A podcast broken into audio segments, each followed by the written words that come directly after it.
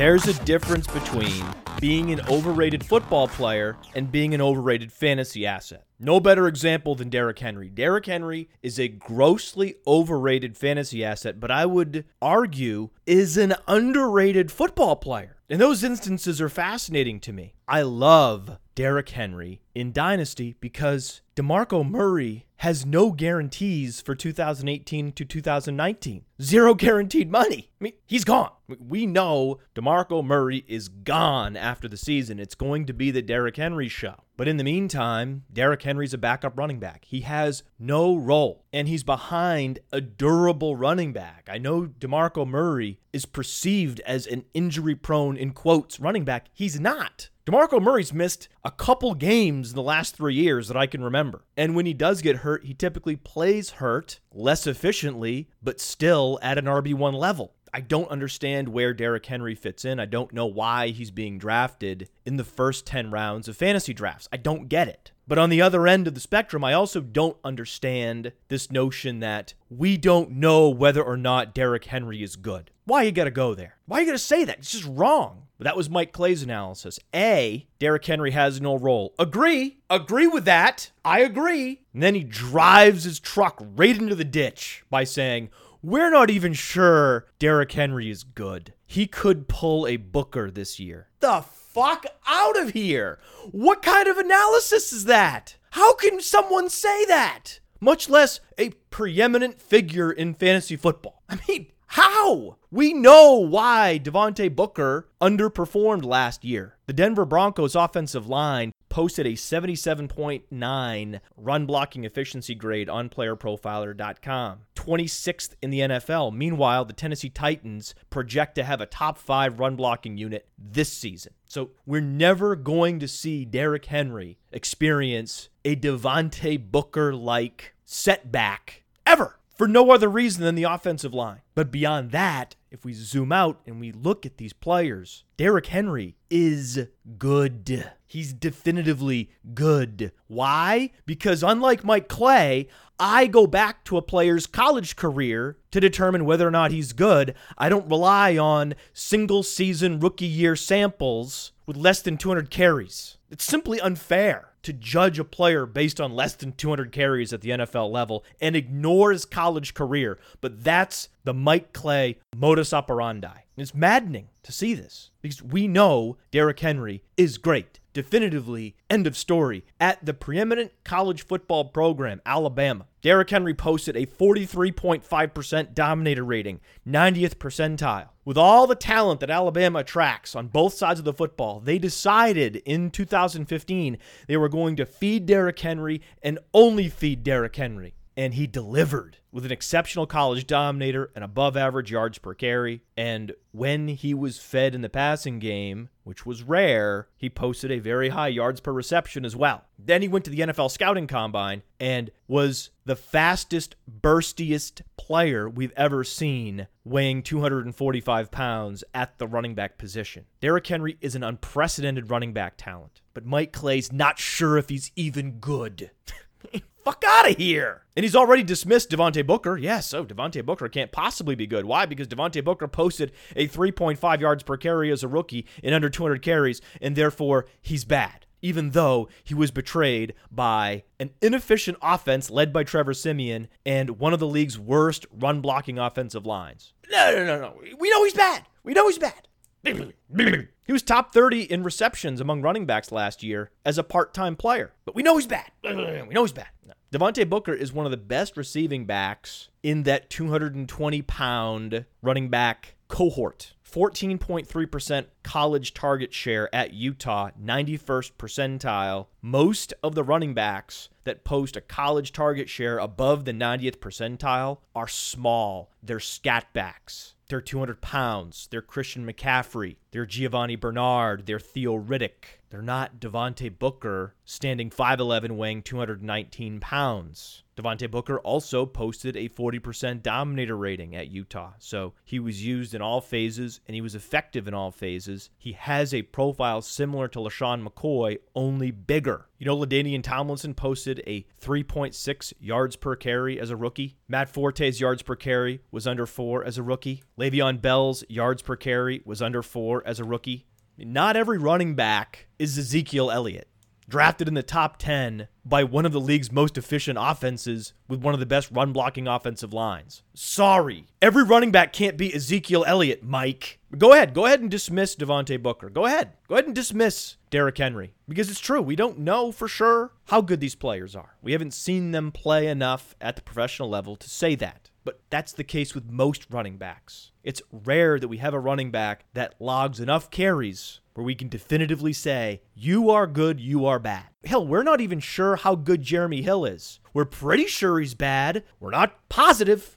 And he's logged well over 500 carries at the professional level. And last year, one of the strongest advocates for Derrick Henry was Ray Summerlin from Roto World. So we're going to have Ray Summerlin on. We'll ask him to forecast the future for DeMarco Murray and Derrick Henry. And then later, a few days from now, we'll be releasing the Sonic Truth podcast with Evan Silva. It's Roto World Week on Roto Underworld Radio. And we'll ask Evan about Derrick Henry as well. And we'll also ask him about Devontae Booker. But even in a best ball environment, I'm not drafting Derrick Henry in a seasonal league. I just can't. I just can't. Not even in best ball. Not even the format which encourages you to chase the upside. Not even then. We are experiencing a revolution in best ball leagues at this very moment because I downloaded the draft app. Go to playdraft.com or go to your app store and just type in draft and download the draft app. Go to the football contest lobby and there you will see best ball fast drafts.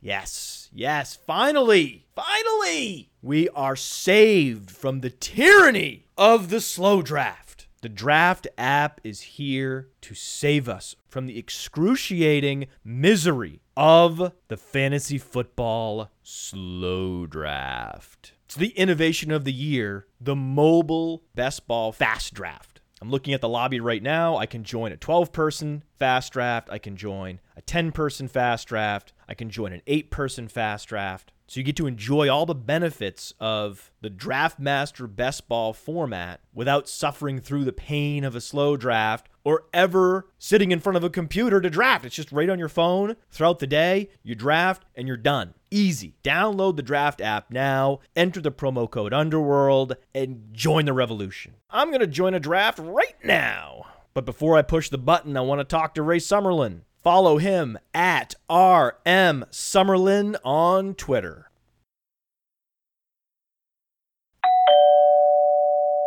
Welcome to the Roto Underworld radio program, Ray Summerlin. Ray Summerlin and I had one of the best shows in 2016. He's back for a second run at it in 2017. He's one of the big dogs at Roto World. Raymond Summerlin, talk to me. Were you preparing there for your Mike and the Mad Dog impression for the 30 for 30 that's coming up? Talk to me. Is that a Mike and the Mad Dog thing? that sounded like a good Mad Dog impression right there. Oh, do they say talk to me? That's my signature. That's your signature? Oh, yeah, that's my signature opening. The voice there, though, that voice is really what I'm looking at. Talk to me. So I do drop the voice at the beginning. That's a thing. That's a thing that I do. And then eventually it gets squeakier and squeakier and squeakier as the show goes along. More and more shrill and obnoxious as the show continues forward and I get more and more angst ridden, generally, is what happens, and frustrated. The Zoloft wears off. And in the last week, I've been incredibly frustrated talking about Derek Carr because Derek Carr signed a mega contract. He's now the highest paid player in the NFL. For now, for now. Does he deserve to be the highest paid player? Is he the best young quarterback, for example? Uh, no, but that doesn't mean he doesn't deserve to be the highest paid player. Like I don't put much stock into that stuff because this is just how the system works. Like it's like you yelling at gravity for hap- happening. It's like that's what yelling about a quarterback becoming the highest paid player right. is, and people are going to get upset whenever it happens to Stafford in a few weeks, and whenever Cousins gets paid next year, people will be upset about it. Stafford. He's about to get an even bigger contract, I would imagine you know, Matt Ryan, I think, is going to be a free agent in 2019. He's going to get a huge deal. Wow, that's going to be mega. Wow, it's going to be. It's he's definitely going to be the highest paid. You know, Aaron Rodgers at some point is going to get paid. Obviously, that's different because he actually deserves the money. but I think that this idea that we're going to get mad about players, you know, getting money, I, it just doesn't bother me because a players should make more money in general. That's just that's just a. That's and true. and b quarterbacks that can help you win Super Bowls are, are extremely valuable. And I don't think that you know Carr, Stafford, and Cousins, those guys. I, I think they're the very low end of that spectrum of guys that are going to be on playoff win teams. Thank you. Thank you for saying that. And if you're on that spectrum, that matters. The tier where Derek Carr belongs, the Stafford, Cousins, Dalton tier. That's where he belongs based on his performance thus far in the NFL, correct? Yeah, I think so. But but what I'm saying is that tier is very valuable. Oh, yes, uh, agreed. But if you go to Twitter, you see starting a franchise today, who would you rather have? Derek Carr, Jameis Winston, Dak Prescott, Marcus Mariota, Carson Wentz. The poll is unanimous in favor of Derek Carr, over 50%, and then the other four quarterbacks get some small percentage of that. How is this possible? I don't understand how we got to a place where NFL fans would rather start a franchise with Derek Carr than Andrew Luck. That would be that's insane to me. That was on Twitter. Eh, That was there. Derek Carr won the poll 54-46 over Andrew Luck. I saw it with my own eyes. I think I retweeted it. It's maddening. All right, that's yeah, yeah. No, no. Can't go there. Absolutely not. Thank you. Okay, that's what I'm asking, really, is what the fuck is going on with Derek Carr? That's really the question. It's not, does he deserve money? Of course he deserves money. He's playing the most brutally violent sport in the history of mankind, other than maybe UFC. Okay, he deserves lots of money to do that. Agreed, but fuck if he's better than Andrew Luck. Yeah, but I mean, the thing has become like hating Andrew Luck is the new loving Andrew Luck. Like that's the thing. That's the thing that you have to go out and do. I, you know, on that list, I might take. I'd probably take Mariota and Winston over Carr. Here's a good one Marcus Mariota or Andrew Luck. It's still Andrew Luck for me, and I and I, I'm a Titans fan, so I have a I have the softest of soft spots for Marcus Mariota. But I do think that what Andrew Luck has done on that team, which I think that offense is going to be even better moving forward. I think that that's really being overlooked what he done for that team. And we saw what happened to them when he was hurt. I mean, is there really any other sign for how you know how good someone is than what happened to them? So I I think that Andrew Luck, I would take him over Mariota. But yeah, I, I don't think that. I think we're I think we're having different discussions here. I think that if you think that Carr is as good or maybe even better than guys like Cousins and Dalton, which I think he's probably a little better than that, and he's only what 26, so he has room to grow in a very good offense with a very good offensive line and a defense that's getting better. Could he be a Super Bowl winning quarterback? Yeah, Joe Flacco's a Super Bowl winning Yes. quarterback. So he could be a Super Bowl winning quarterback for sure. No doubt. Raiders fans, I absolutely believe Derek Carr is capable of winning a Super Bowl on this Raiders team with an ascending offense and an incredible offensive supporting cast. No, absolutely. And that's the point. And if you are a quarterback that can win a Super Bowl, you deserve a lot of money. You're not Andrew Luck, though. And we also saw the Raiders without Derek Carr. When Connor Cook's the quarterback, the Raiders have no shot. So Derek Carr is very valuable. He's very good. I just don't think he's a top 10 fantasy quarterback at this point. A, because he hasn't been efficient enough. And B, that team wants to be a running team. They want to leverage the offensive line and run Marshawn Lynch. Otherwise, they wouldn't have signed Marshawn Lynch. They signed Marshawn Lynch because that's what they want their identity to be. Just like in Tennessee, when you saw the Titans sign DeMarco Murray, that was a bellwether move. The Titans are going to run the ball. And sure enough, they were one of the league leaders in rush attempts, and they were near the bottom in pass attempts. I think that's what we're going to see in Oakland again. This is why Marshawn Lynch is very attractive in seasonal leagues, and it's why Derek Carr isn't. Yeah, I, I thought I really wanted to transition into it, talking about his ADP in fantasy, which at Fantasy Football Calculator, it's QB six. Derek Carr's? What? No. I- that's what I'm saying. no. That's what I'm saying. no, Ray. And I guess we're I, no, I come guess we're way too on. Come on. I, I agree completely. That's I, ahead I of Russell understand that at all. Wilson. Yes, it is. God damn you people. It's bad. It's really bad. God, this is what I'm talking about. See, these Twitter polls foretell bad fantasy football decisions in the future. He was the 13th quarterback in points per game last season with a 500 yard, four touchdown game under his belt. And I I look at like I look at start worthy games. I don't do it based on where they finished in the week. I do it based on points because I think that that's more predictive moving forward. And he was a quarterback one in 40% of his games last year. And that offense there's not much room for growth there. I think they finished seventh in total scoring, sixth in total offense. That offense was really good last season. You mentioned it. They want Lynch to come in and be Latavius Murray and take those touchdowns and maybe more. I, I just don't see it. I really don't see that that kind of upside for Derek Carr. And I'm not I'm not taking him above I'm not taking him above Marcus Mariota if we're talking about that. I'm not taking him above Matthew Stafford if we're talking about that. It's insane to me. You can't have him ranked ahead of the upper echelon running quarterbacks, Newton, Wilson, Mariota, Prescott, and you can't have him ranked ahead of the high pass volume quarterbacks either. You can't have him ranked ahead of Cousins. You can't have him ranked ahead of Rivers and Manning because they'll throw the ball 100 more times than Carr will. Yeah, and I mean, I, I wouldn't have him ahead of Stafford, who I, I know I'm higher than most on. And Stafford. It's the same thing. Every year, the Lions finish in the top 10 in pass attempts. Yeah, it's a long list. And like I, I'm looking, I pulled it up again just to make sure I'm not crazy. And I'm looking at Fantasy Football Calculator, and he is the quarterback six, just ahead of Cam Newton and just behind Matt Ryan, which we can talk about those two at quarterback five and seven as well. Cam Newton has a 26 fantasy points per game season on his resume.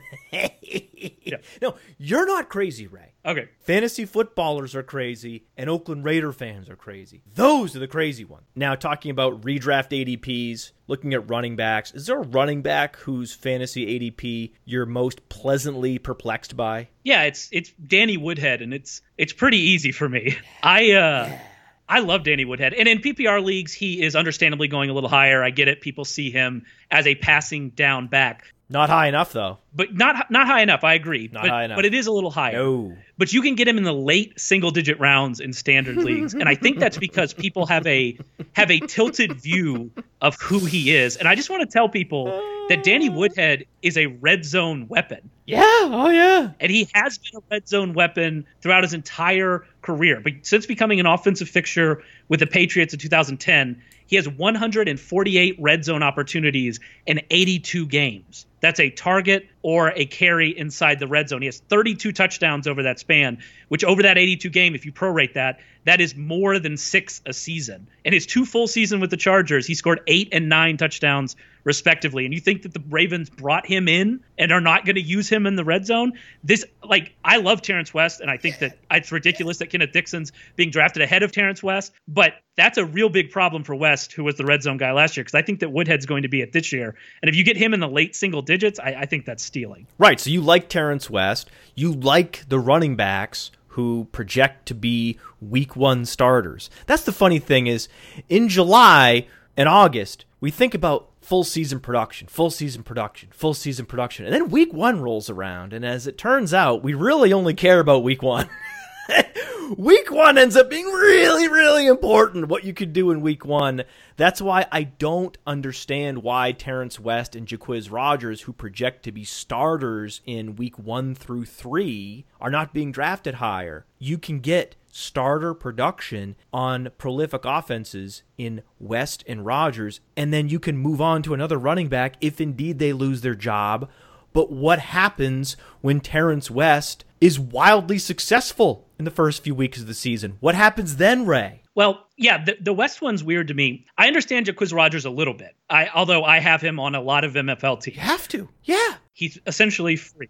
And I don't get that at all. Because three starts is basically a fourth of the fantasy football regular right. season. I have it's so confusing. It's very confusing. But on Terrance West, like I said with Woodhead, Terrance West had a lot of value. Even though I don't think he scored many touchdowns, I can't remember off the top of my head, but he was the red zone back last year. Yes. And I think that Woodhead's going to come in and steal that, some of that, and I think that that's a concern. But the thing that's confusing about West is that Kenneth Dixon is consistently drafted ahead of him, and Kenneth Dixon is suspended for the first four games. Wasn't any better than West last year, and you're going to expect him to come in and then just immediately steal all that work from West, which is what he would have to do to become fantasy relevant because Danny Woodhead is still there. And that's it's deeply confusing to me, and I don't understand why that's happening. Terrance West approached 200 carries last year. 30 were in the red zone. Yeah. 30. And not only that, he had 45 targets. Yeah. He had 45 targets sharing a backfield with Kenneth Dixon, and I don't understand it. I just don't understand I just don't understand his ADP in any way whatsoever. It's as if he doesn't exist.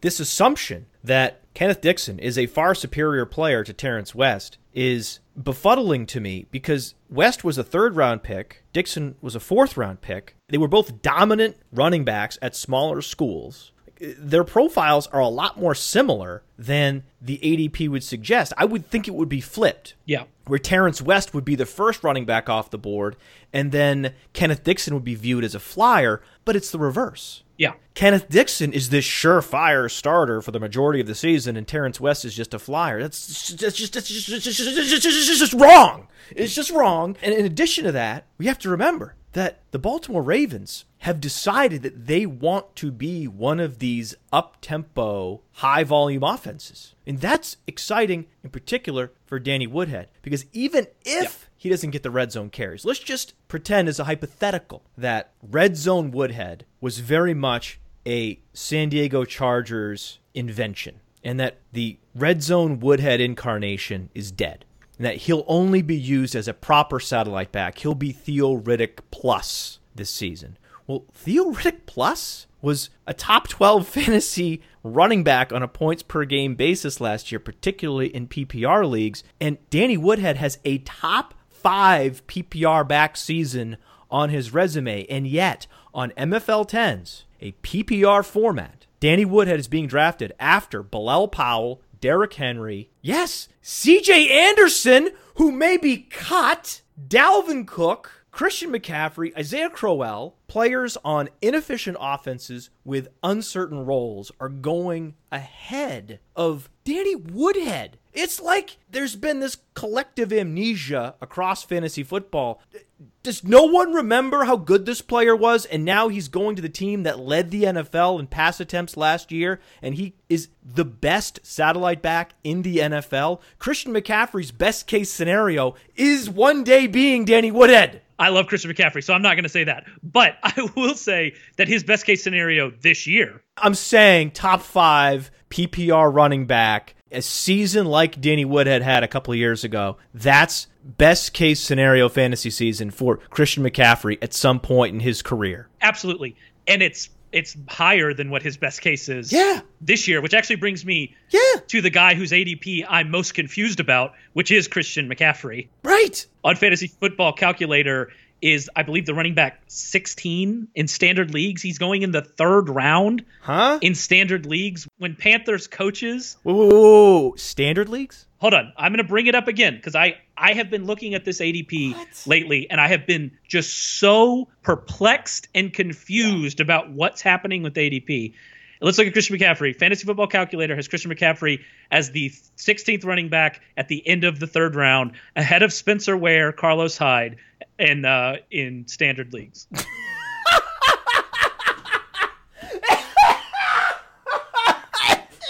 I don't know what to do with that information. I don't know. I don't know. Christian McCaffrey is the Derek Carr of running backs. So, like, how many times do Panthers coaches have to say that Jonathan Stewart's going to keep his role before we just believe them? I was on this website called rotoworld.com. You're familiar with that? I, have heard of it, yeah. Lead story on RotoWorld this morning Jonathan Stewart to outtouch Christian McCaffrey. They've said it multiple times, too. This isn't a new story. They've said it throughout the offseason Jonathan Stewart's going to keep his role. Jonathan Stewart's going to keep his role. Nobody believes him. They had a chance to cut him. He's making an obscene amount of money this year. He was expected to be cut. He was the number one cut candidate of the running backs this offseason, and they decided to keep him. Well, why is that? Because they value him. For whatever reason, it's not important, actually. The Carolina Panthers think Jonathan Stewart has incredible ability and he's worth a lot of money. And if they believe that, you're damn right they're going to give him a significant opportunity share this year. right? It's just it. I mean, and I want to be very clear here is that Christian McCaffrey was my number one pick in rookie drafts. I love Christian McCaffrey. He's great. I love Christian McCaffrey. He's amazing. Our college dominator rating on playerprofiler.com looking at the college running back's contribution to his offense overall, total yards and touchdowns. Christian McCaffrey accounted for over 50% of Stanford's total yards and touchdowns. That is a mind boggling number at a Power Five conference school. You have a couple running backs in the playerprofiler.com database that have done that, but it's like Matt Forte at Tulane. The idea that a Stanford running back is going to post a dominator rating that high and then go out and have one of the best agility scores we've seen, he's going to be an epic fantasy producer for the next decade. But that doesn't mean you draft him ahead of Danny Woodhead this year. Yeah, it's exactly that's exactly the point. Is that he's going to be very good in the future, but that doesn't mean that you have to love the shiny new objects right now. I want to see the role coalesce, don't you? Don't you want to see them carve out this role next to Cam Newton, this satellite back role, one that's never existed in Carolina? Yep. Cam Newton throws to the running back less than any other quarterback in the NFL. I just want to see it before I invest in it. There is no more speculative ADP in all of fantasy football than Christian McCaffrey's current draft position.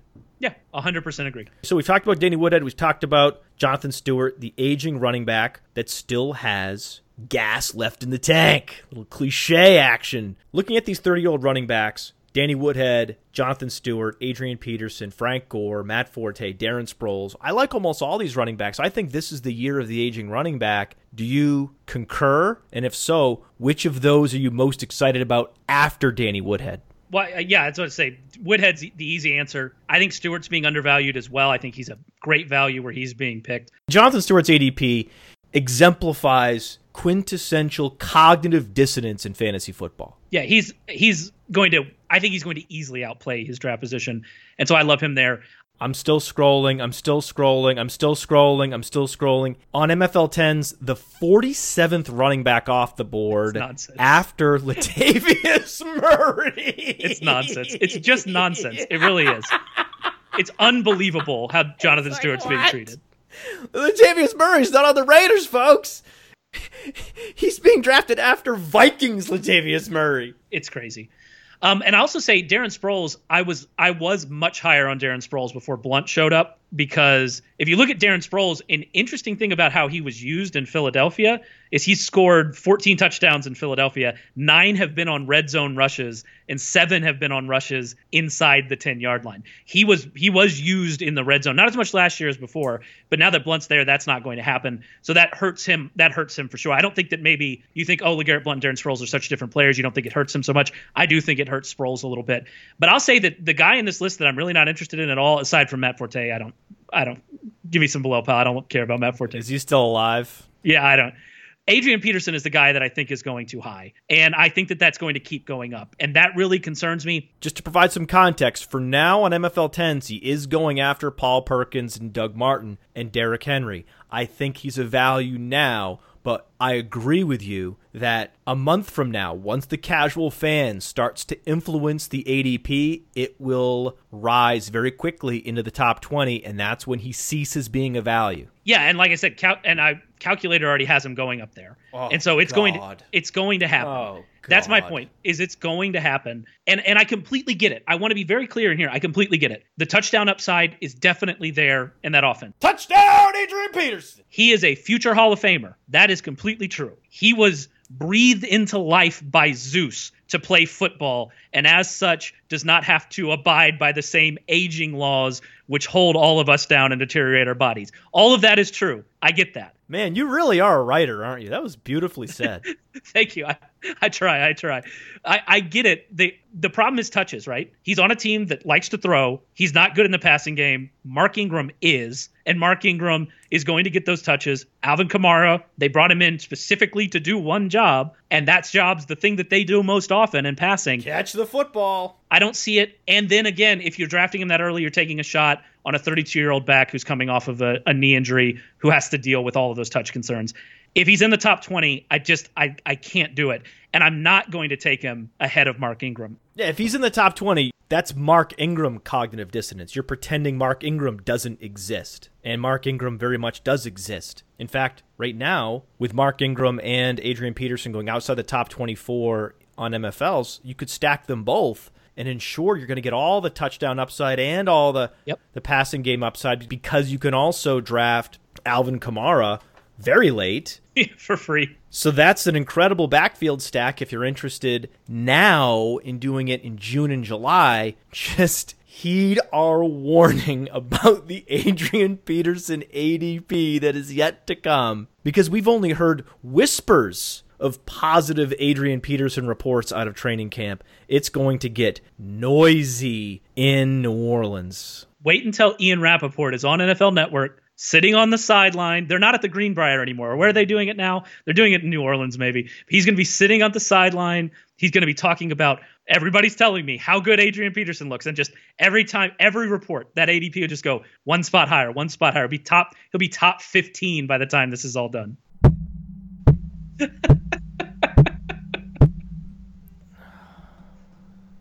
just had to bang my head on the microphone a few times just to jar myself back. You're exactly right. I don't think the New Orleans Saints can catch up to the Miami Dolphins in terms of positive training camp reports. That's a fact. That is a documented fact. it seems like everyone in Miami is going to be amazing this year. So, what's going on with the Miami beat reports? I'm sensing an undercurrent of disbelief at Roto World when Oh, you picked up on that, did you? Yes. Commenting on reports from Miami beat reporters. It's, I mean, it's really been unbelievable. There are puff piece all stars every year. Th- that happens every single year. But what we're seeing in Miami is just completely out of hand. You know when it started, and I was I was the one writing news when it started, and I remember this very vividly. There was a press conference with offensive coordinator Clyde Christensen in early May, and he just rained sunshine and rainbows on literally every player. like every offensive player. He was talking up Jermon Bushrod. Oh no. No. He loved No. he loved everybody. And from that point on, it's been nothing.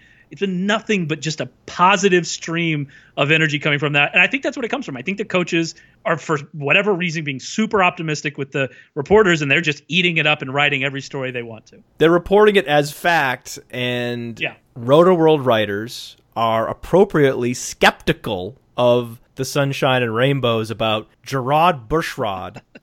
Or is it Jerome or Gerard?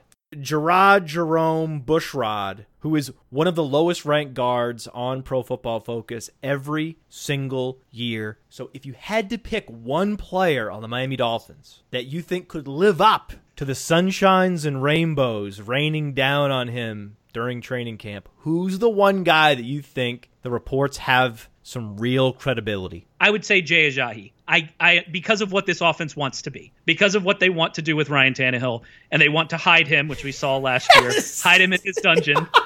Hide him, yes, yes. He's Jamie Lannister. That's what we talked There about. you go. We talked about it. They got to hide him in the pit, cut off his hand. Uh, they uh, because they want to hide him. I think that Ajayi that could really happen. Right. 1900 yards seems a little crazy, but he was a much better receiver at Boise than he has been early in his career. If they can get him involved in that, I I do think that that's legit. That would be the one. But I will say, you know what's really interesting out of all of this? Do you know the guy that you haven't heard about? Jarvis Landry. That's the one guy that hasn't been getting the positive reports. It's everyone but Landry. And in fact, it's been negative. There was a negative one that came about him, and that's the only one we have on him, is that they want to be more focused. They haven't signed him to an extension yet. It doesn't seem like that's going to happen. Maybe it will, but it doesn't really seem like that's going to happen. He's playing hardball, saying if it's not done by week one, we're not doing it. If if you're drafting Jarvis Landry in the top twenty um, in standard, especially, mm. you're going to be very disappointed. I mm. think with what you get out of him. Mm. That's right, because there just isn't the pass volume. His efficiency went up last year, but the fantasy points did not because the pass volume was not there. You simply can't get excited about anyone in this Dolphins passing game because, like you said, they want to be a run team. It's the same reason you can't get excited about Derek Carr. The Oakland Raiders want to be a run team. On the other side of the spectrum, you have Washington. Washington wants to be a passing team. But they, that's how Jay Gruden's wired.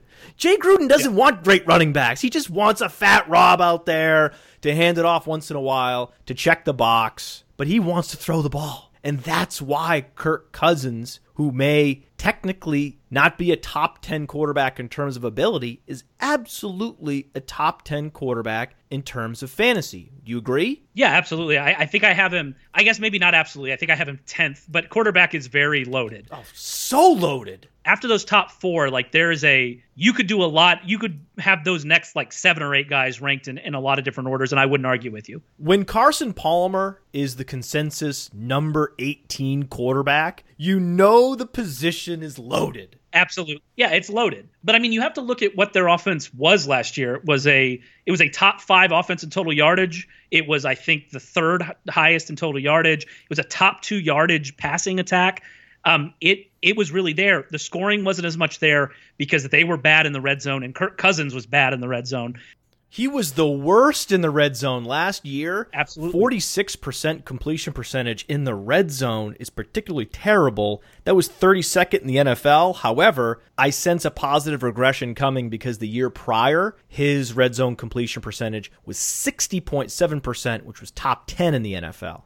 And they went out and they got him weapons that should help in that respect. Terrelle Pryor should help in that respect. Josh Doctson, if he's healthy, should help in that respect. Jamison Crowder has been has been oddly Dynamite. so good. When Jordan Dynamite. when Jordan Reed is healthy, he's great. It's they got him the weapons to be better. So you're going to come in with that same kind of passing attack yardage wise and add some touchdowns to it because they're more efficient in the red zone. We see some of that positive regression. Yeah, he's a quarterback one, and I don't know how you see it any other way. If you include tight end in the receiving corps and even go beyond that and include the five seven Chris Thompson, yep. Kirk Cousins had by far and away the smallest receiving corps in the NFL. And you wonder why he didn't have a better red zone completion percentage. Now you give him six four Terrelle Pryor. You give him Josh Doctson, who has a 95th percentile catch radius on playerprofiler.com. And knows how to use it, which is really important. We are going to see prolific Kirk Cousins this year, and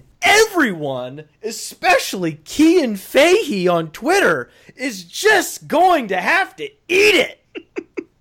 Well, I mean, he's not talking as much about fantasy as he is real life football, and I don't really disagree with him, but in fantasy, Blake Bortles can be good. He's cherry picking the worst throws from Kirk Cousins to illustrate a confirmation bias soaked position. Fuck him.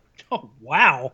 I'm going to back out of this one. Hold on. I'm He blocked me on Twitter. If you get blocked on Twitter, you're allowed to say fuck you. Are you already blocked? All right, I'm not blocked yet. I haven't joined that list yet. So I'll take a step back. I never tweeted at him. He blocked me because another follower of his mentioned me in a tweet that was critical of him. That's all that needs to happen to get blocked by that fucking yeah. guy. Let me be very clear that I rolled my chair back from the microphone. Understood. Understood. Now, Cian Fahey is right up there with Benjamin Albright. Oh man, that's below the belt. Goodness. I can see the look on your face, Ray. this is not a visual medium. But I can see the look on your face. I'll leave it at that.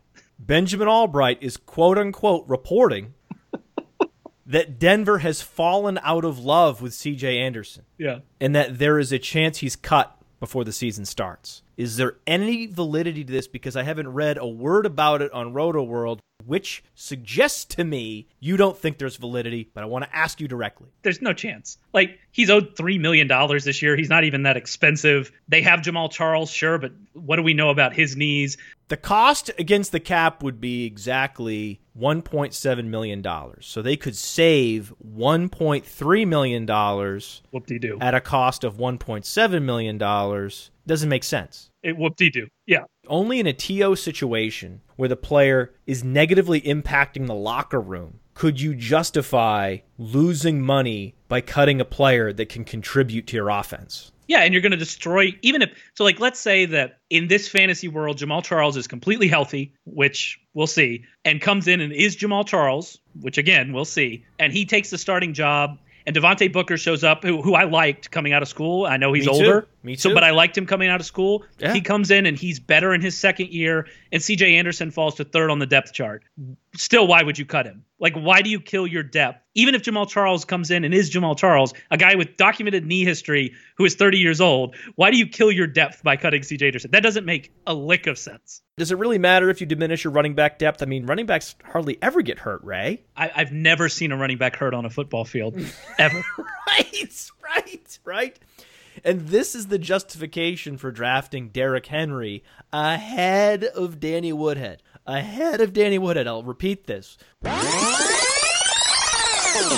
Derrick Henry is currently being drafted on MFL 10s ahead of Danny Woodhead. The thinking is that, well, DeMarco Murray could get hurt. Well, DeMarco Murray could get hurt, but he also probably won't. And if he does, he probably won't miss more than a couple games. DeMarco Murray is a value going after Devonta Freeman, Jay Ajayi, and Jordan Howard on MFL 10s. And somehow, some way, there seems to be room for Derrick Henry in the hearts and minds of the sicko diehard fantasy gamer on my fantasy league. And I just don't understand the fascination with Derrick Henry. You're a Titans fan. You didn't like DeMarco Murray mm-hmm. last year. You were famously wrong about DeMarco Murray. I will remind you. Famously wrong.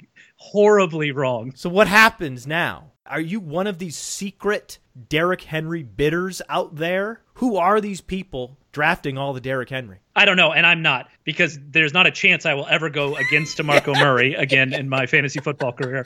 I will make that very clear. And the uh, it worked for me one year, didn't work for me the second spectacularly. So we'll we'll stay away from that fire for a while. You let it ride one year too long. It was not great, but the I am going back to Doug Martin though. So I, what are you going to do? Some loves you can't lose, I suppose. But on Derrick Henry, I, I think that this would be my general opinion. I think that betting on an injury is a Right. bad fantasy football strategy. And I think if you're drafting Derrick Henry, he's being drafted around Tevin Coleman, right? Yeah. Like near Tevin Coleman, a guy who we know, even as a secondary running back, can be a running back too. Tevin Coleman is the 20th running back off the board on MFL 10s, and Derrick Henry is the 27th running back off the board. It's closer in some of the standard uh, ADPs I've seen. I guess PPR gives Coleman an advantage, so that I like a little bit better. But still, 27th running back? 27th is uh, What are we over the top. talking about here? That's over the top. I don't. I'm not going to bet on injury. He doesn't have a role, Ray.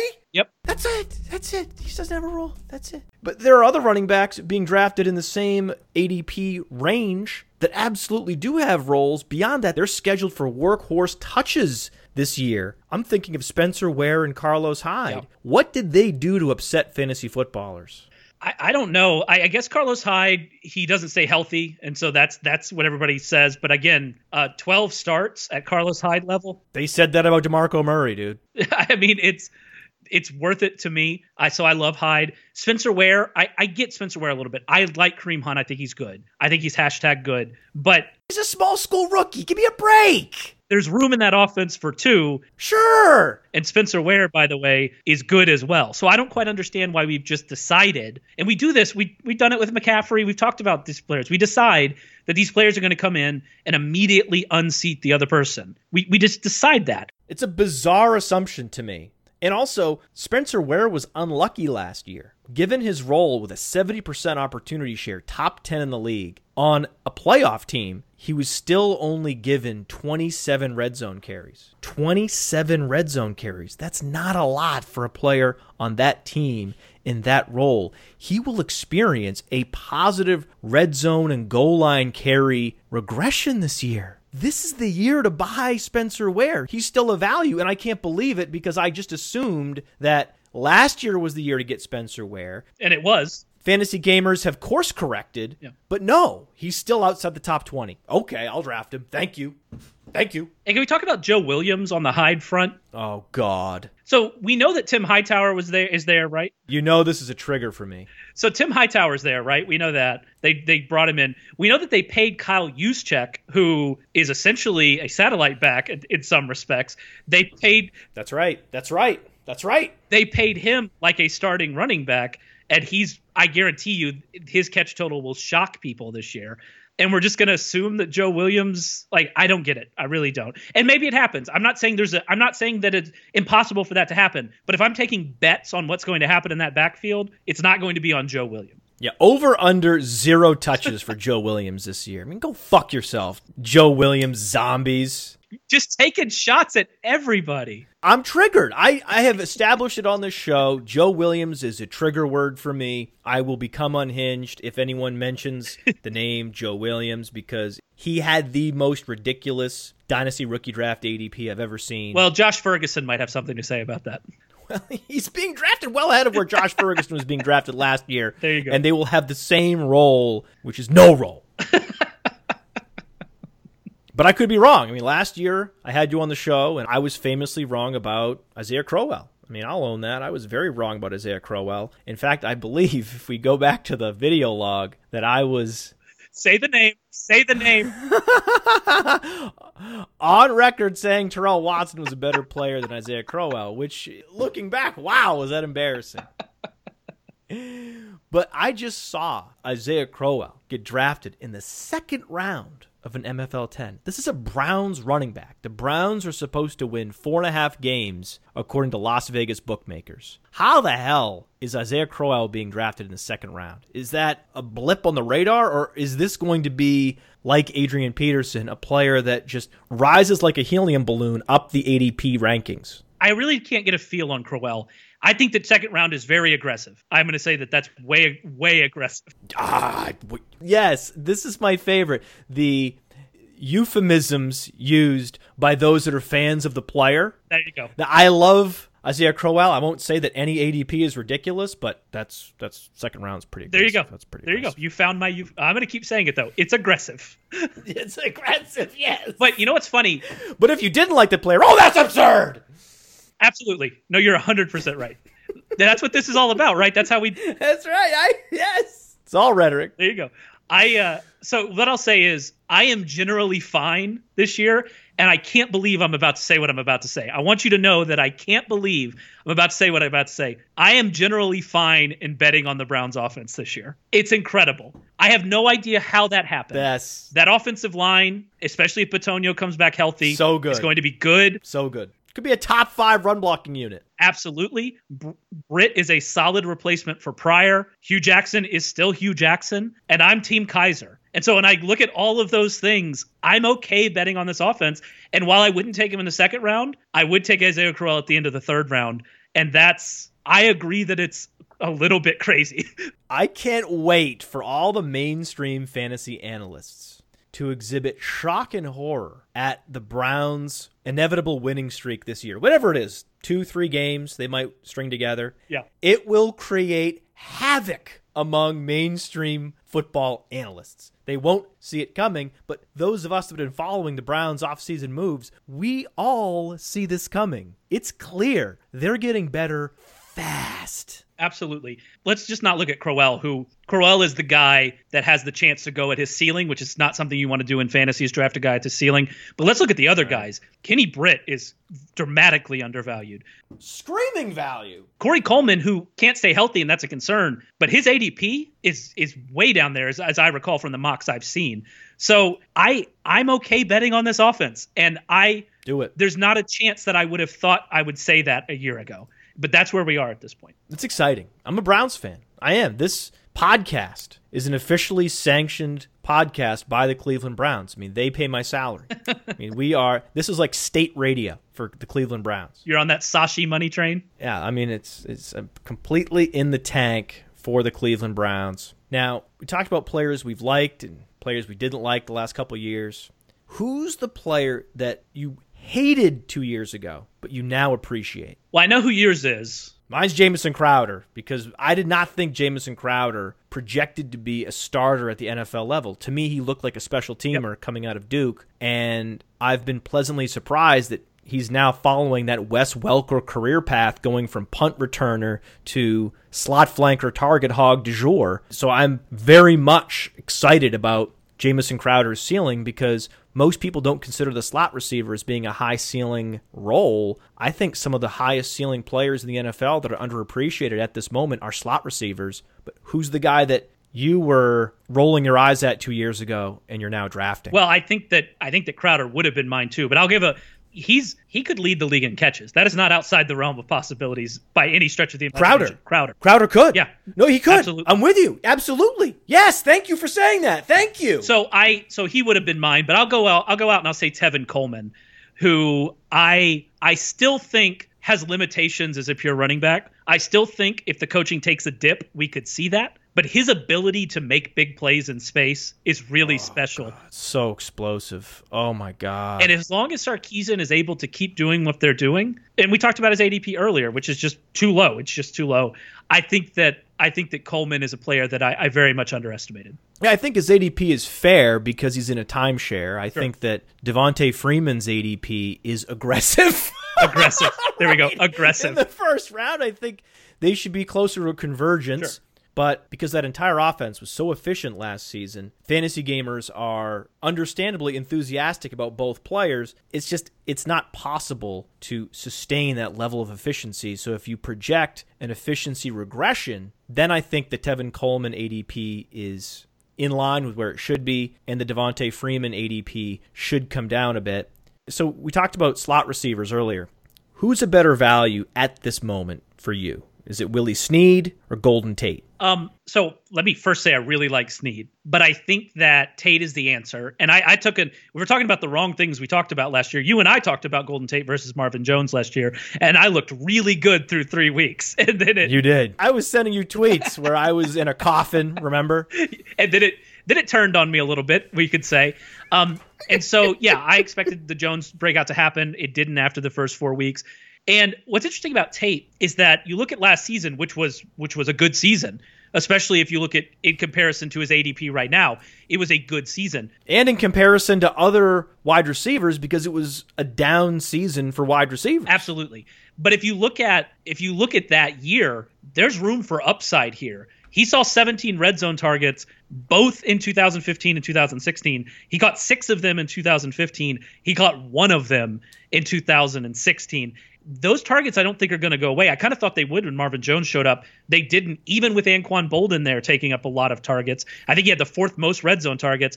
There's upside there for Tate on touchdowns. Isn't he a hundred catch player without Anquan Boldin? Yes, I think that I think that Ebron's going to benefit as well. Yes, very much so. Right, but I think that Tate is is a hundred catch guy who could get to six or seven touchdowns, and, and that's value. And that's not to say anything against you know Willie Snead being the number two pass catching option in New Orleans gets you a lot of targets and a lot of fantasy success. But I think that Tate's the answer there.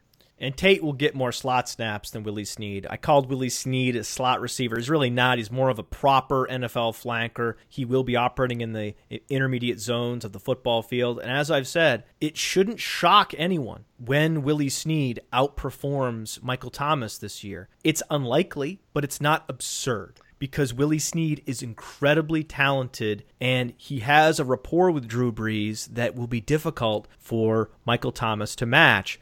When you look at Golden Tate, he's going to get more slot snaps. That means more volume. And it's interesting when you look at Golden Tate, he's one of these rare talents in the NFL. Every year, the top of the league in yards after the catch. Yeah. And yards after the catch is highly unstable year to year. Most players oscillate wildly with their yards after the catch every year because there's a lot of randomness that goes into accumulating yards after the catch. You get a defender falling down, all of a sudden, that's an extra 40 yards on a play that you maybe in another situation you would have accumulated five. Well, every single season, the top five yards after the catch, there's Golden Tate. And if I had to pick one virtue of Jarvis Landry, it's that. Jarvis Landry, Jamison Crowder, Golden Tate, just a handful of wide receivers in the NFL that are consistently finishing near the top of the league in yards after the catch per target. So while Jarvis Landry's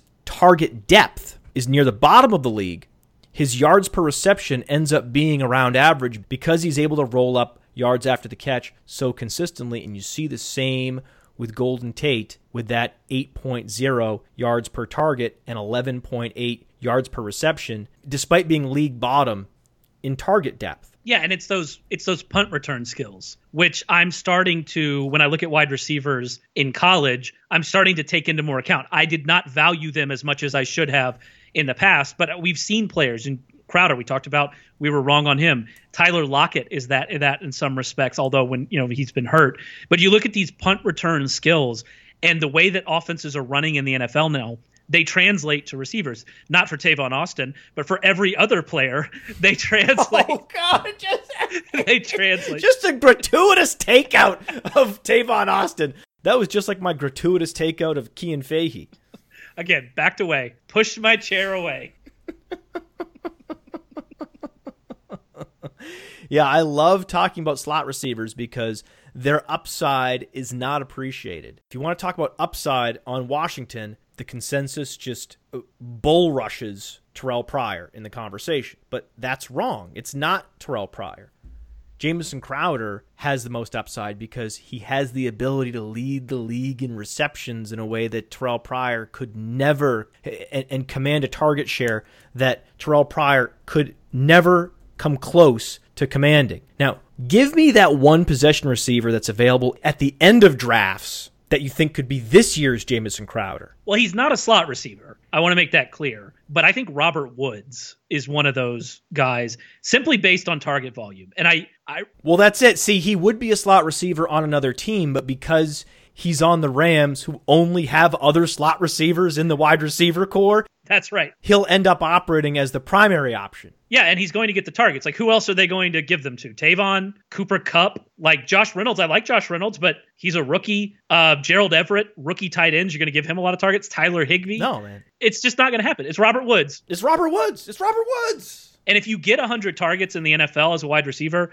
you're almost guaranteed to finish as a top 36 wide receiver. It just it's really that way. And he could get 125. He could be the new version of Pierre Garcon in in McVay's offense. And that that means that he's valuable if you're picking him with the last pick and even deep leagues you're getting him that late. So i, I think that robert woods yeah, there's upside there. People don't think of robert woods as having upside in the final rounds of a draft but he absolutely does. Absolutely. Cole beasley absolutely does. Cole beasley only logged a 60% snap share and still posted over 800 receiving yards and was a top 40 fantasy wide receiver. If they choose to run more three receiver sets in Dallas this year, whether it's because of game flow or game plan, then Cole Beasley's production would pop in that case. Because when he's on the field, he commands targets. His hog rate, targets per snap, 16.3%. That was top 10 in the NFL last season for Cole Beasley. And I'll say that he was not fantasy viable down the stretch, but we've since found out that he was dealing with an injury. We've since found out that he was dealing with an injury. After week 11 through 11 weeks, he was the wide receiver 25 in standard, not in PPR. So we are I think you're right about that. I, I am concerned because we did see that fall off in the end of season and sometimes injuries can just be a nice catch-all for why something happened. Maybe they moved, maybe they changed the offense. Maybe Dez certainly came on then, so maybe that's what happened. They were just winning a lot of games yeah. and handing the ball off a lot. In those game situations, Cole Beasley wasn't on the field, but that could change. And Cole Beasley's free. Like that's the bigger point here is that who it doesn't matter if you get through two weeks and it's not happening, cut him and add another person. You're not talking about a fourth round pick. Slot receivers can have incredible upside in the right situation, period. Period. Now, you talked about Eric Ebron earlier. Is it go time for Eric Ebron? I think so, and it's not a you know it's not a HAWT hot take uh, because I think that everybody thinks that it's go time for Eric Ebron. Really? Yeah, and so Matthew Berry doesn't. Oh, he doesn't. No, Matthew Berry is not buying it because he believes there was irrational Eric Ebron exuberance in 2015, followed by irrational Eric Ebron exuberance in 2016. Accurate. And he's been burned twice, and he's not going to be burned again. I, as I talked about DeMarco Murray earlier, I understand that completely. But what I'll say about. I actually don't understand it because the fact that other analysts were hyping a player yeah. doesn't impact my analysis or my projections in any way whatsoever. Sure. I was the one that was wrong on DeMarco Murray, so that hurts my soul. But the. Uh, You're still talking about DeMarco Murray. I can't stop. It hurts my soul. Love it. But the uh, but what I'll say is this is that opportunities and targets matter at tight end as much as they matter anywhere. And if we're looking at Eric Ebron, you're looking at a guy with legit 100 target upside. And if you finish with 100 targets at tight end, you're almost a lock to finish in the top 10.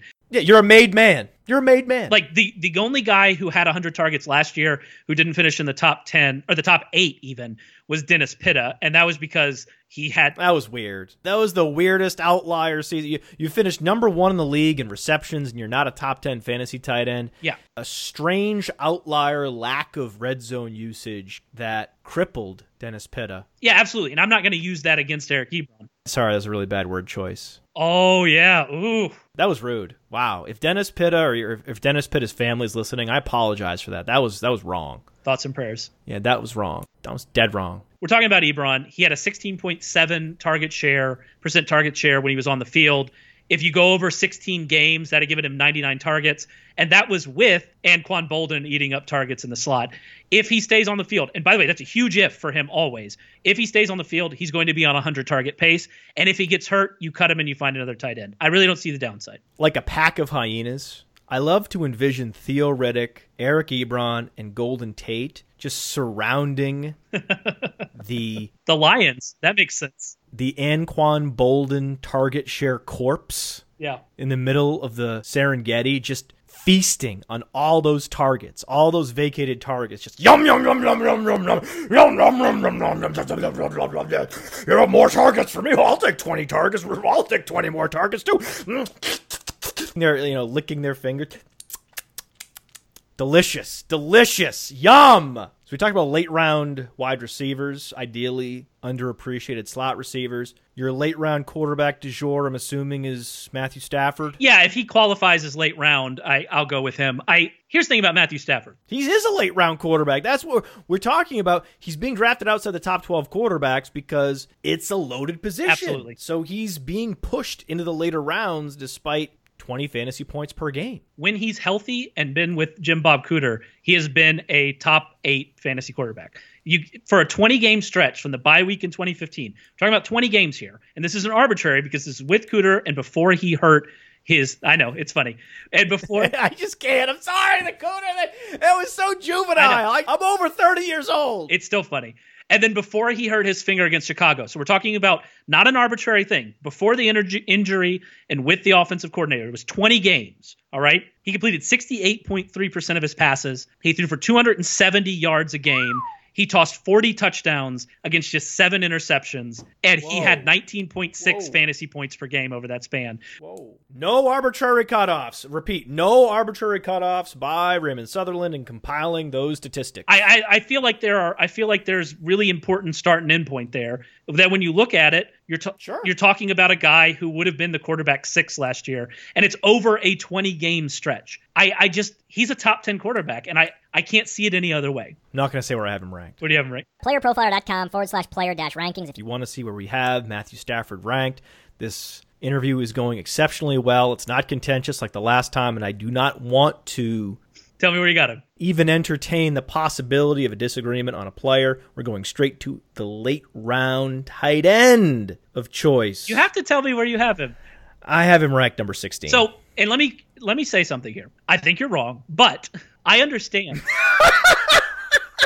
I but I understand because I I really feel like, and I I'm not I'm being completely genuine at this. What do you want me to do? What do you want you want me to have him below Prescott? What do you want me to do? I'm being very genuine about this. From quarterback five to quarterback 15 almost. It's such a jumbled mess that if you if you move a guy up, I end up moving a guy up. I say that guy's too low. I end up moving a guy up, and then I look at another guy and say, well, now that guy's too low. Manning got Brandon Marshall in the offseason. Philip Rivers, his wide receiver corps is loaded. It's very difficult. Absolutely. Ranking these quarterbacks from 8 to 18 is incredibly difficult. Which is why you shouldn't take one in the first 10 rounds of your draft. Thank you. They're all the same. Eh, whatever. Similar problem with the tight ends, yeah. but some news came across the Rotoworld newswire, and it seems like no one in fantasy football processed it. Jason Witten signed a four year contract. That was so weird. This offseason, yep. this offseason. And again, with the cognitive dissonance, it's like he doesn't exist anymore. It's so weird. I don't know how why he signed that deal. I assume it was for cap reasons. Here's my problem with Witten. Tight end is about touchdowns, has become about touchdowns, and he has what three each of the last two years. Like it's it's, it's not good. It's not good. It's not good. You're like, oh, regression, but at some point you can't regress. You're retired. And I mean, in PPR, it's much better. He's like the low rent Kyle Rudolph in PPR for much cheaper, and so I I get Yeah. that completely. Yeah. But Yeah. Yeah. in standard, it's tough. I if I was going in standard, I'm going to go with Julius Thomas, which is funny. Ooh. Another dolphin puff piece player. The thing about Thomas is, so they they keep saying double digit touchdowns. Well, yeah, we'll see about that. But the touchdown upside is there. I mean, I think if you go and look at uh, who scored their touchdowns last year, I think that Dion Sims and Jordan Cameron combined for like a fourth of the passing touchdowns. It was really a crazy number. That's Julius right, Thomas right. is is better than those guys. I would have to go out of the limb and say when he's healthy. And so, eh, but he did score touchdowns with Adam Gase. And if I'm taking a shot and he gets hurt in week three, again, I spent a what 13th round pick on him. I'll go and find another tight end. All right, last question. I'll get you out of here on this. Who's that wide receiver who's been in the league for many years, but hanging around rosters, and you still qualify for truther status on him? That's easy. Kendall Wright.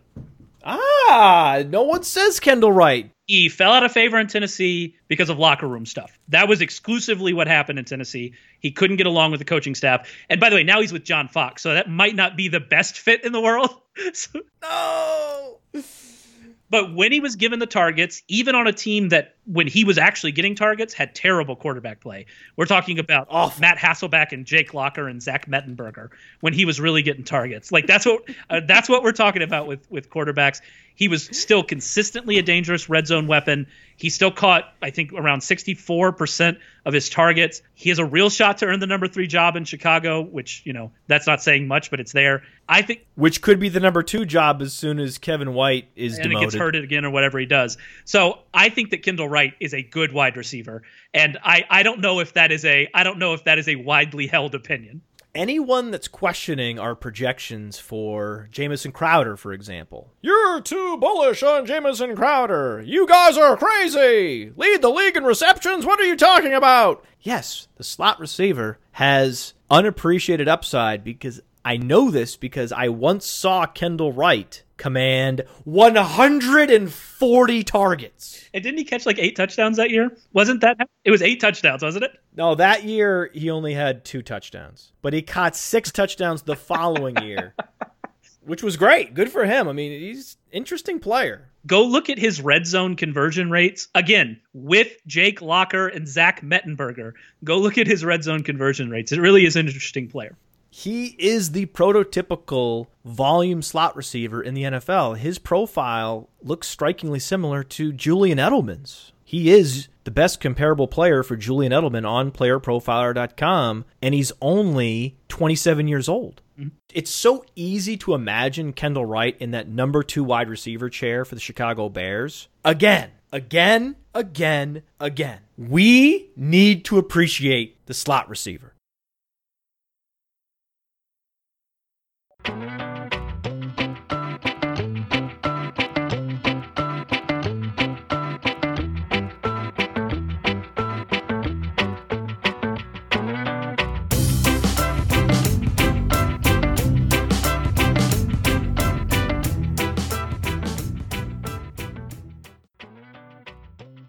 We need to appreciate the slot receiver. I want to be very clear. I'd have been the one you'd have been preaching to two years ago because I didn't. But now I'm, I'm completely on board. NFL is changing. We need to change with it. Show's over, right? That was it. I kind of didn't really do a good job, but. We need to appreciate slot receivers once and for all! Start with the Mad Dog, end with Braveheart. They can take our lands, they can take our women, they can take our children, but they'll never take our slot receivers! A strange outlier lack of red zone usage that crippled Dennis Pitta. All those vacated targets, just yum yum yum yum yum yum yum yum yum yum yum yum yum yum yum yum yum yum. You know more targets for me. I'll take twenty targets. I'll take twenty more targets too. They're you know licking their fingers. Delicious, delicious, yum.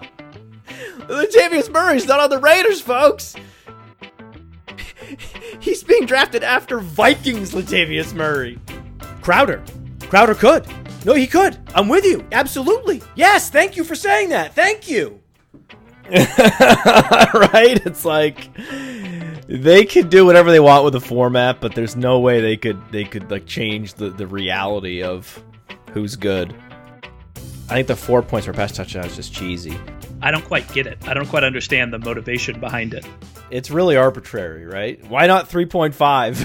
right? I mean, why not? Why why four? why not four and a half? Not caring if you're wrong is a really good first step.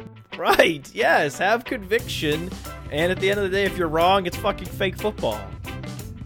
You can see the old grandpa fantasy football analyst being like, "Yeah, I was wrong about a bunch of things. Uh, luckily, it was fake." right. I have these fake buzzard messages where I write to myself, essentially on the show sheet, and pretend I'm a listener because the listeners don't bother holding me accountable for some of these wrong takes. So I have to hold myself accountable. I have to craft a fake buzzard message and go, hey, you were wrong about this guy.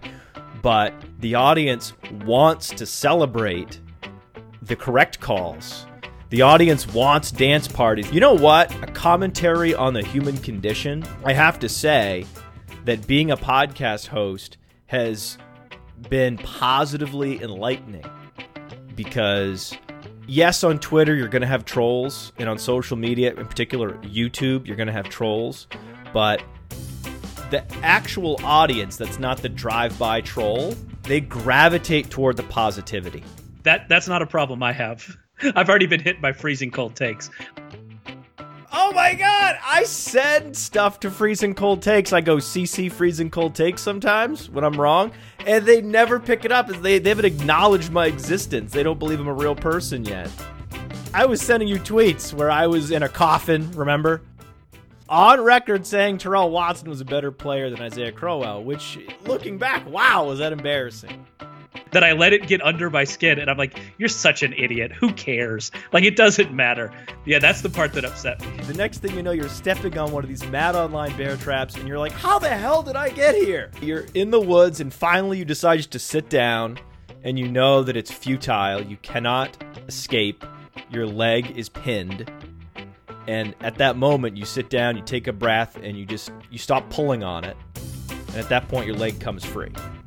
And you got mad on Twitter, which you shouldn't get mad on Twitter. That's what Facebook is for. Everybody knows that you get mad on Facebook, not on Twitter. That's just a fact. It's harder to get mad on Twitter because you have to do those dot dot dot or one of seven. Exactly. Threads are my least favorite. It's the most pretentious thing in the world, a thread is. Those people always have verified accounts too. You should get your verified account stripped if you do one of these one of eight, one of nine Twitter threads. The audience, they want good things to happen and they want jokes. They get the show. And they get that this is a game that's layered on top of another game, fantasy football. So, probably not something we should be taking too seriously. And when you have thousands of people that are like minded and feel the same way, that's fucking magic. You want more news from us, but seriously, there just isn't a lot here. I love the Cody Latimer one. Like that's that's so great. I wrote that. I, I was just searching. Just searching. This is clearly one where you guys are trying to like deliver, right? Yeah, it's perfect. I love it. We're so quick to forget the enthusiasm that surrounded, enveloped these players. But people really loved Cody Latimer. If you have like the Cody Latimer, but also small school production, those guys become really tricky. Those are the guys that I get fooled by the most. For example, if some NFL team had picked Krishawn Hogan in the fifth round, just hoisted me up a flagpole, and then I'll just be up there, and, and then it'll, it'll get dark out, I'm like, can you take me down now? The Zoloft wears off. That's what happened when Aaron Jones was taken in the fifth round because I'm in love with Aaron Jones and I didn't expect him to be taken that early. I don't even know this, but you love D'Angelo Henderson, don't you? Oh, I love him. Love D'Angelo. He's so little and compact and fast. It's a goddamn pain in the ass. I gotta do podcasts, do the podfather. I'm not the book father. He was breathed into life by Zeus. Man, you really are a writer, aren't you? That was beautifully said. And he just rained sunshine and rainbows on literally every player, like every offensive player. He was talking up Jermon Bushrod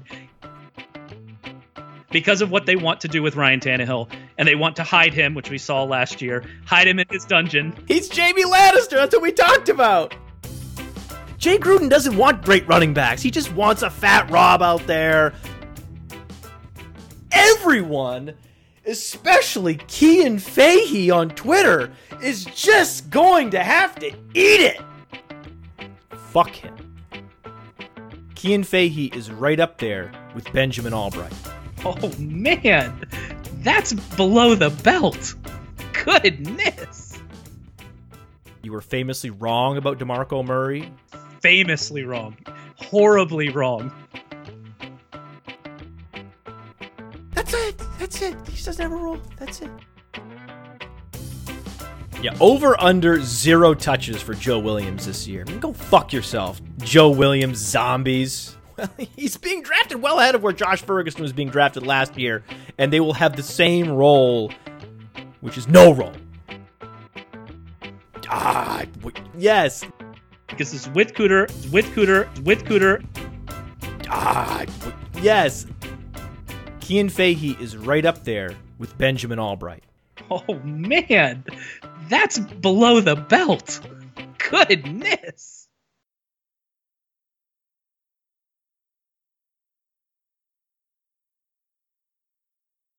He was breathed into life by Zeus